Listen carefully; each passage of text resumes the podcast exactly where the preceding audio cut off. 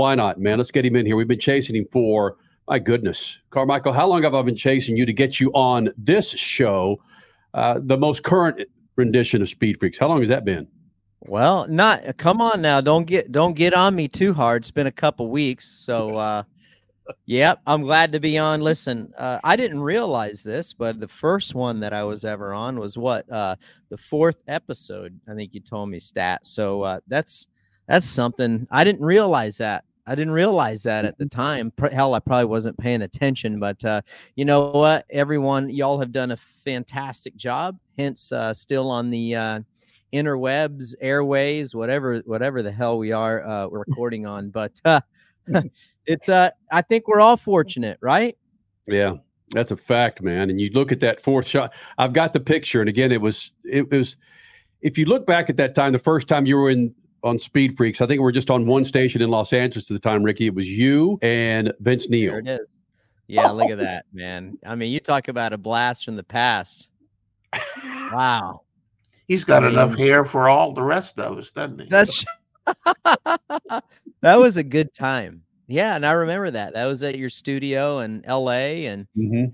Man, that that uh, that is a that's a special picture. So mm. absolutely, yeah, man. So I'm just hanging out here in Florida. It's a beautiful day. I'm pumped to talk to y'all, and uh, um, I I really have no complaints, man. I, have been fortunate, and uh, here I am. What was that? So what year was that? Was that 2001?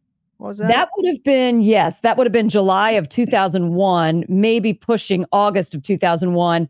And yeah, you had beaten McGrath. I believe that was the San Diego Supercross round of that year.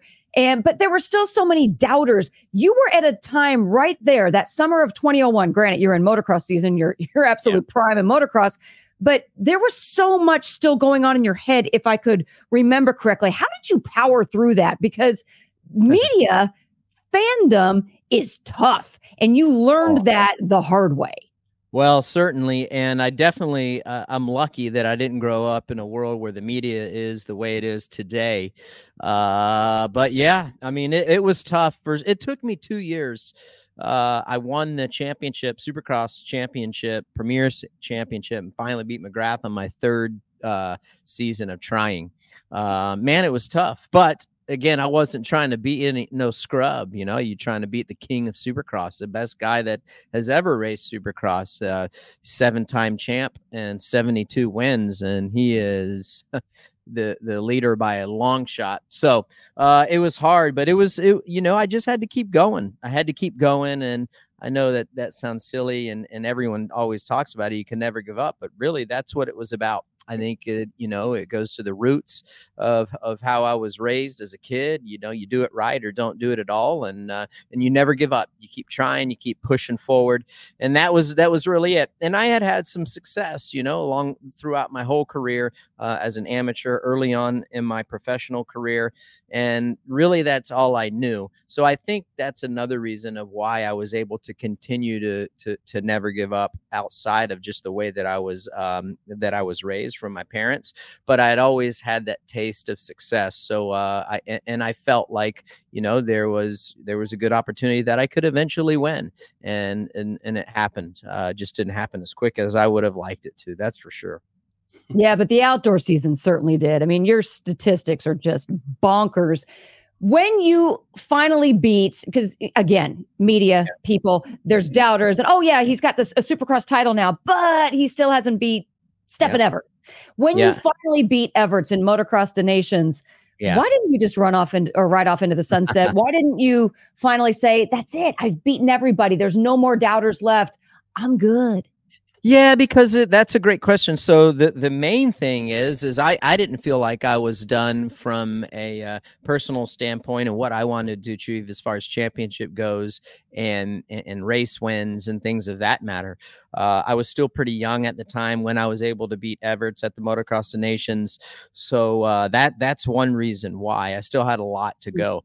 Um, I beat him early, I would say midway through my professional career. So I still had a lot of work that needed to be done. And I really based it on um, not who I beat, uh, my career. I was more uh, I'm, I'm more happy uh, about what I was able to accomplish in the race wins and the championships. So to answer your question, just because I had beaten him and had beat everyone, all the you know some of the greatest that had has ever uh, thrown their leg over a motorcycle, I was more I was more focused on you know championships and race wins rather than just just just people people that I was racing because at the end of the day, I was racing myself.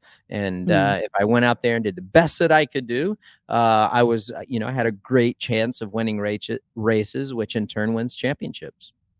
People who raced against uh, James Stewart, yeah.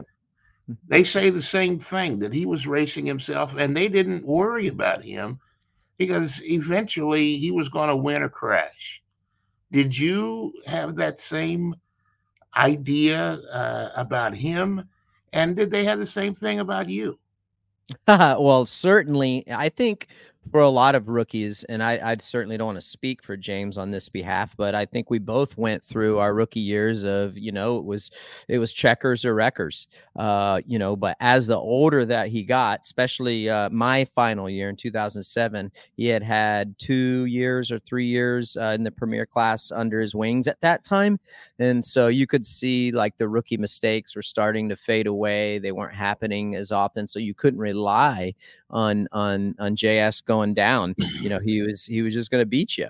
You know, so uh, you you had to be better than him and and hope for a little luck, especially in Supercross. Not necessarily so much for me in motocross, but he was just uh, in a league of his own. Supercross, I think uh, for sure. Uh, I know for sure. I depended on him wrecking earlier on in his career, uh, as a lot of people did earlier on in my career. But one one hundred percent. That's just part of the that's part of the sport and that's the growing pains that young rookies go through. So, uh, you, but you watch you watch those riders continue to get better and improve on their mistakes that they have made in the past. I mean, I think of of any lat any athlete, any racer, anything in life. You know, you want to you want to learn from your mistakes. I just think you see it a little bit more uh, in sports because you're competing so much that um, I think uh, I think everyone thought that I would crash, uh, and that's how they were going to beat me. And the same same with James, and and like I said, not just us two, but a lot of the rookies. Yeah, you came along at a time. Uh, James, Chad Reed, McGrath. Yeah. There mm-hmm. were some of the legendary names in yeah. Uh, Supercross, in motocross. You guys, yeah.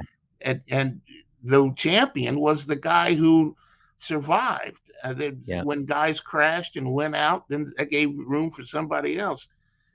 You guys, uh, were there any ever any friendships in any of that? Did you guys exchange Christmas cards or go to Thanksgiving? Uh, you bring you you bring up you bring up a great point and uh, you know i was fortunate enough to to race against the best guys as far as stats go um, in, that have ever been in the sport. You know, Jeremy McGrath, king of Supercross. He has the most Supercross championships. He has the most Supercross wins at the in the Premier class, 250 back then, which is 450 now. Uh, James Stewart, he was the second winningest uh, Supercross racer uh, as far as race goes, not championships. Um, for a long time until he was surpassed by Eli Tomac. Then you got Chad Reed. He was like number three or four on the all-time win list in Supercross. So I, you know, I, I was fortunate enough to come up through a time to where I got to compete against the best that had ever had ever done the discipline. So, um, it, but we're to, and, and so that was a great point what you brought up. But then were we were we friends? Uh, I think for myself uh, and James, we had always uh, had a mutual respect. Were we competitive? Hell yeah, we were competitive.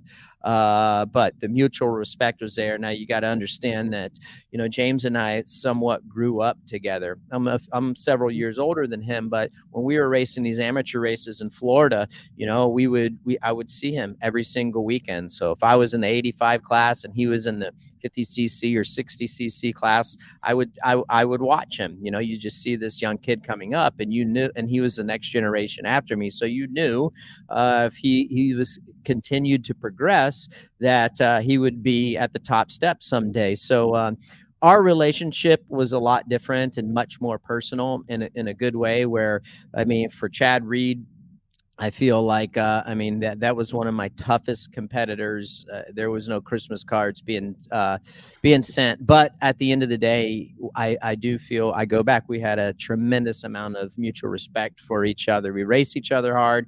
We wanted to kick each other's ass just as bad as the next guy did. Uh, as far as McGrath goes, um, I, I think it was a little different because I don't know if I ever I don't know if it's fair to say that I raced him in his prime prime um, just because he's a fair bit older than I was. He was still damn good. But uh, in 2001, when I was able to beat him for the Supercross Championship, uh, I won a crap load of races that year. I think 13 out of the 16 or 14 out of the 16. I only lost two races that year, I believe. And uh, he, uh, it was just different. Like, you, you know, he's so much older and uh, the best of his years I felt like had surpassed him not not in a negative way but it was just it, it was different. Uh, but at the end of the day you know we we didn't hate each other we respected each other. I mean I, I looked up to the guy. He was one of my heroes. I mean that's just to show you the age difference.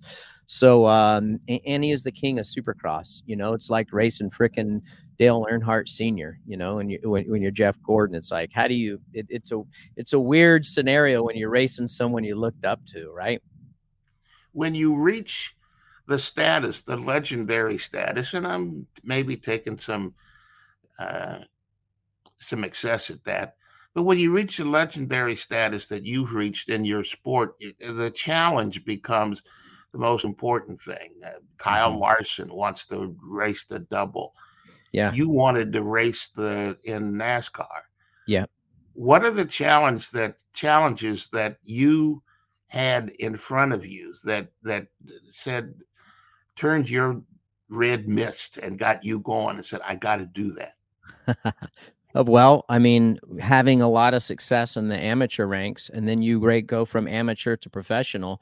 You're like, okay, well, I've been this dominant kid in the amateur ranks all you really know is winning. So as you, at least for me, m- me speaking and how my approach was, you know, I still wanted to win at the professional level. Okay, and then and then like my goals are, man, if I could win a, a professional title, that would be awesome. Uh, so then I was able to do that in my rookie season in 1997, the outdoor championship. Um, you know, so then the next year you go into 1998 and you're like, okay, well, I didn't win the Supercross championship in 1997, so I got to do it now. And then that that that's what happens is like every single year you're like, okay, well, if I if I hit this benchmark, I, I want to hit this benchmark next year. You just you keep setting goals and and what I think is important important is you set realistic goals, ones that you know hey, they're challenging, but it's certainly capable. I'm capable of accomplishing that. I'd never set unrealistic goals. So Is that, that what uh, NASCAR was for you to I'm I, I got to do this for myself and that was the goal and I got to be successful at that level as well? You know, I never had like I never I don't know that I ever wanted to race NASCAR. I just uh, I got an opportunity to to drive a late model, and then that's really once I once I drove that late model for the first time, that's when I'm like, man, I would love to try this. Uh, you know, at a racing level, at at a professional level. Once my my chapter in my professional career of motocross and supercross is done, and I have an opportunity to try this and it be the right way I'd love to do it. So when I was a little kid, I never really even thought about doing the NASCAR thing until, like I said, I got that opportunity with Kasey Kahne. Asked me if I wanted to do a late model deal or go drive a late model car. I'm like, hell yeah, let's do it. Hmm. Ricky Carmichael joining Speed Freaks. You mentioned just a little bit earlier that you raced against some of the greatest riders of all time as far as stats go. Mm-hmm. That opened up my mind to, oh, well, who do you think is one of the greatest riders ever? Let's put the stats aside and let's uh-huh. include all these other years that have happened. Yeah. Um, so so many great riders. Obviously, you, you go with guys that have won a lot, won a lot of championships. Uh, you know, there's so many guys that uh, win a lot of races, but and then there's guys that don't reach their true potential, guys that do reach their t- true potential. So when you really, for me, when I look into things, I'm wondering like, okay, did they accomplish what they were supposed to? Did they not accomplish what they were supposed to? Uh, but there's so many great riders. I think in all disciplines of not, I should say racers, whether it's IndyCar, whether it's NASCAR, whether it's F1, whether it's MotoGP, whether it's Supercross, motocross you name it. I think, you know, in in each discipline there are fantastic racers. And some guys are better at certain disciplines than others. Some guys are better on certain tracks than others. Um I I, I think so I mean obviously you have the anomalies of guys that are, are multi multi time champions like three four time five time champions in certain discipline you think of Jimmie johnson you know you think of schumacher you think of mcgrath you think of everts you know, guys like that. I mean, uh, Dungey, Villopoto, guys that have won, like I said, three, four, you know, five championships in their respected uh, discipline. That's pretty. That's pretty dang sporty. Ricky Carmichael here in the Freak Nation, and the history that we have with Carmichael is fan freaking tastic. We don't need to get out in the weeds in that. But Carmichael, I was going through some old video that I had when I was do- anchoring sports in Los Angeles, and I believe this. When were you 19? What year was that? 90. Uh, was 1999, I believe. Yep. All right. Well, I was doing a feature on McGrath, uh-huh. and Look at this little redhead that's inserted in this piece with uh, Jeff Emig. This is just a portion of it. You know, and as a rider, I mean, you know, you try to take somebody away from their game, you know, just like he's going to try to do to me and Ricky. And the Ricky he's talking about? Well, it's 19 year old phenom Ricky Carmichael making his 250 Supercross debut tomorrow night. You got two old guys pushing 30, man. Right. You've got a 19 year old coming in here. What are you going to do to get these guys off their bikes? Well, if they're in front of me, I, somebody's going to have Jeff and Jeremy's bike in their lap. just kidding. Uh, I don't know. It's just you know, it's like everybody's been thinking. You know, this is Jeremy's Jeremy's hometown, and uh, he's going to be tough. It's- yeah, Ricky's being kind of modest right now. He knows he's better than that, and uh, you know, I've seen him ride, and everyone here's seen him ride, and he, and he's a tough competitor. I hope Saturday night I can smoke him, but but uh, there's always that chance that he's going to smoke me. Dude, you got you got to you got to uh, you got to send that clip to me. Uh, you got to text that to me if if you will give me the rights to that. That would be awesome. So, one thing like I always felt bad for McGrath after the fact when I I kind of went through this when Pastrana was coming up because he was like the guy who was like, oh dude, this is a guy that's gonna knock you off, and I'm like, okay, yeah, whatever, you know, like let let the man just like get get a couple races under his belt and let let's see what he can do, and we'll see what happens and. I never really realized probably what MC was going through until until then. I can't imagine how sick and tired he got of hearing, "Oh, RC's coming." You know that that Carmichael kid, he's coming, he's coming. And look, dude, it took me. I didn't do it till my third year of of, of trying. So he got the, uh, in my opinion, he got the last laugh, especially in '99 um, and, and then 2000 uh, for sure. So uh, that that was some good times. Now listen, uh, my old teammate at the time, Jeff Emig, and he's a dear friend of mine still to this day. He uh, he used to, dude, he used to haze me so bad. He did it when I was in the 125 class in 1997, and then that was my rookie debut in the premier class, and he used to haze me then. Where is Jet Lawrence on the Ricky Carmichael level of riding and what he could do? Oh, riding! Oh, he's ten times more talented than than than I was, without a doubt. And it's ma- no mistake about it. I wasn't. On, uh, Ricky, no, I'm not going to let you get away with that. Yeah, dude, he's got wait. No, when I say when I say more talent, we could he could get on a motorcycle and do things way easier than I could. Whether it's doing a wheelie, I mean, he's just dude. He's talented. I mean, you get him on a bicycle and he's doing all kinds of crazy things. You're like, holy crap, I can't do a wheelie on a bicycle without rolling over backwards. So, as far as just natural born talent, that's where he is. Uh, he's just so incredible. So, for from a bike skills standpoint, he's um, he's he'll, he'll blow me away. Now, as far as the competitive scale and the grit and determination, I, I, I would challenge him in, in that area. I, I sure would. But as far as bike skill goes, uh, dude, he's got me he's got me beat hands down. But what is what's incredible is that someone who has as much talent as he does, and I've seen this, I've witnessed it, I've heard it, I've talked to him about it. He's still scared to win, uh, lose at times. And when you have someone who is scared to lose, that's a dangerous combination. Again, Ricky Carmichael, uh, our opinion, the goat when it comes to two wheels everything on two wheels. Ricky Carmichael here in the Freak Nation, buddy. It's uh, it's never too often. I mean, if you rolled in here every weekend, man, uh, it, it wouldn't be enough. Oh, I appreciate that. Thank you guys. Uh, for having me on. It's it's been an incredible ride with you guys for sure. Mm-hmm. Uh, obviously, not on as much as I, that I would like to be. We need to make a habit of uh, um, um, getting together a lot more often. But uh, I'm I'm proud of you guys and how well you've done, how successful you've been with uh, with the. Uh, the Freak Nation and the fan base that you've uh, created. You guys do a great job, and your results speak for themselves. And it's an honor to be on the show today.